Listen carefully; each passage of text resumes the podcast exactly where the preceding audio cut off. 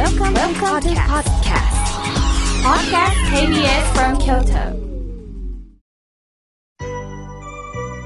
さあ、えー、今週もたくさんのメッセージをいただきましたので、紹介させていただきます。おはがきをいただきました。えー、とっても素敵なね、えー、天ヶ瀬ダムの写真のハガキですね。ありがとうございます。えー、あやこさん、メッセージをいただきました。妙慶さん、毎週土曜日の法話はもうとにかく楽しみなんですよ。心に残る良き言葉をメモもしています。今いっぱいになりました。読み返してます。そうなんですか。わざわざメモに取ってくれてるんですね。ありがとうございます。その言葉がね、どのぐらいなるんでしょうね。またいつかね、えー、そういった貯めた言葉をまたね、皆さんにね、あの、メッセージとして届けられたらなと思っております。ありがとうございます。さ、続いての方です。奈良県より、え、菊子さん、ありがとうございます。おはがきいただきました。妙慶さんから、あなたに慣れていますか？の声かけにドキッと来ています。私に慣れてるんだろうか？静かにゆったりと聞かせていただいておりますとのことです。ありがとうございます。続いての方です。えー、ラジオネーム、めぐりあいさん。いつもありがとうございます。えー、昨年1年もずっと聞かせていただきました。たまに出かけた時は車の中、また聞けない時もありました。でもいつも心ほっこりさせていただいております。この番組は、えー、本当に楽しみです。とのことです。ありがとうございます。続いての方です。メールをいただきました。草津のきよちゃん。ありがとうございます。妙慶さん、スタッフの皆さん、おはようございます。えー、実は、15日に手術をしました。こうして、拝聴できるようになりました。嬉しいです。心の栄養をいただいております。とのことです。そうですよね。手術をした後は、本当に体力がどうしても落ちてきます。そこで、やはり、もちろんね、病院でも体力をつけてると思いますが、心にもね、栄養を届けられたらなと思っております。一日も早いご回復を念じております。続いての方です。えー、はーなさん、ありがとうございます。妙慶さん、スタッフの皆さん、井村屋様、今年も放送ありがとうございます。一番心に残った妙慶さんのお言葉は、まず相手の言葉を排除することですよ。なるほど。ちゃんとそれを覚えてくださってたんですね。なかなか私たちはね、相手の言葉をふるいにかけます。この言葉は受け入れられるけど、この言葉は嫌だっと、もう、ポンとね、あの、拒否してしまうところがあるんですが、まず聞いていきましょう。そこでどうしても受け入れられない時には、ちょっとだけ、えー、そばに置いといて、時間をかけながら向き合っていく。そしてもしもきつい言葉だったら、逆に学んだらいいんです。こういう言葉はかけてはダメなんだな。相手がダメになるんだろうなっていうことを客観視していくと、やはりこれからのね、付き合い方が変わっていきます。続いての方です。メールをいただきました。ラジオネーム、銀さん。母がいつも聞いてます。私は起きれたら。面白いですね。お母様いつも聞いてくださってる。そしてそのそばで起きれた時には銀さんも聞いてくれてる。いいですね。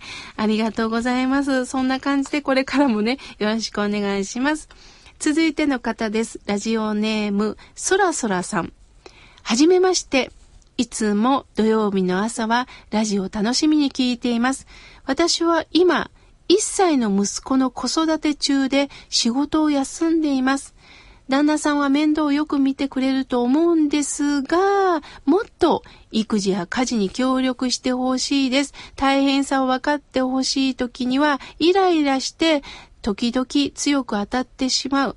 こんな自分が嫌になってしまいます。人間だからいろんな感情の起伏が出るんですよね。とのことです。いや、でもそらそらさん、ちゃんと自分のことを見ておられますよ。私たちはつい何か相手に対してね、してもらえなかったら強いことを言ってしまうんですが、一つだけね、気をつけたらいいなと思うことがあります。してくれないと困るのよ、とは言わないでください。それは私の都合なんですね。すると、都合を押し付けられるのは人間嫌なんです。ねえ、これしてくれると助かるんだけどなこれしてくれると嬉しいんだけどなっていうふうに投げかけてみませんかそしてもしもやってくれたら、ありがとね。助かった。すると相手は協力した気持ちになると思います。命令ではなくってお願いをしてみましょう。さあ、続いての方です。てるみさん、いつもありがとうございます。みょうけいさん、今年もよろしくお願いしますね。たくさんのメールは来てるでしょう。あ、気にかけてくれてありがとうございます。みょうけいさんは、お餅は好きですか？いくつ食べましたか？私は3個食べました。そうですか。まあ、3個がちょうど平均かもしれないですよね。私もてるみさんと一緒です。お餅3個。えー、大体毎日食べております。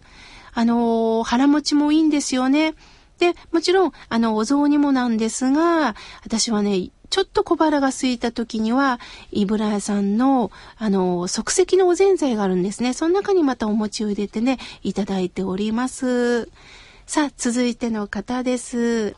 向こう市の一寿司職人さんよりいただきました。なんかお寿司が食べたくなりましたね。みょうけいさん、今年もよろしくお願いします。健康に気をつけて、楽しい番組をよろしくお願いします。とのことです。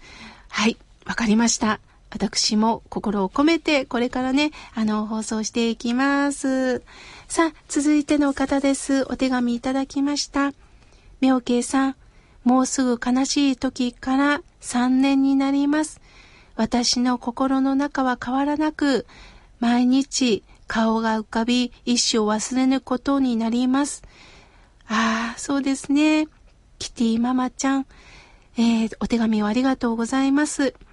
辛い日が続く中で、私たちは悔いても悔いても、もうどうしようもない業というものを背負ってこれからも行きます。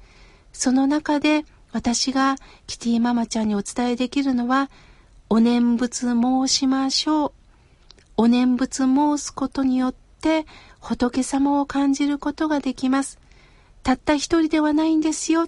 その悲しみの中でしっかりとあなたを支えて、そしてこれからも共に歩いていく、そういった慈悲の光を仏様は私たちにくださいます。嬉しいことがあるから仏さんが見守ってくれてるわけではないんです。やはり、お釈迦様が教えてくださった私たちは因縁の中で生きています。縁が整った時には、やはり嬉しい縁もあるけど辛い縁もある。その中で逃げようもない現実をどうか生きてほしいといつも願われております。キティちゃんママ、またお手紙くださいね。いつも気にかけております。まだまだたくさんの、えー、メッセージをいただきましたが、次回紹介させていただきます。ありがとうございました。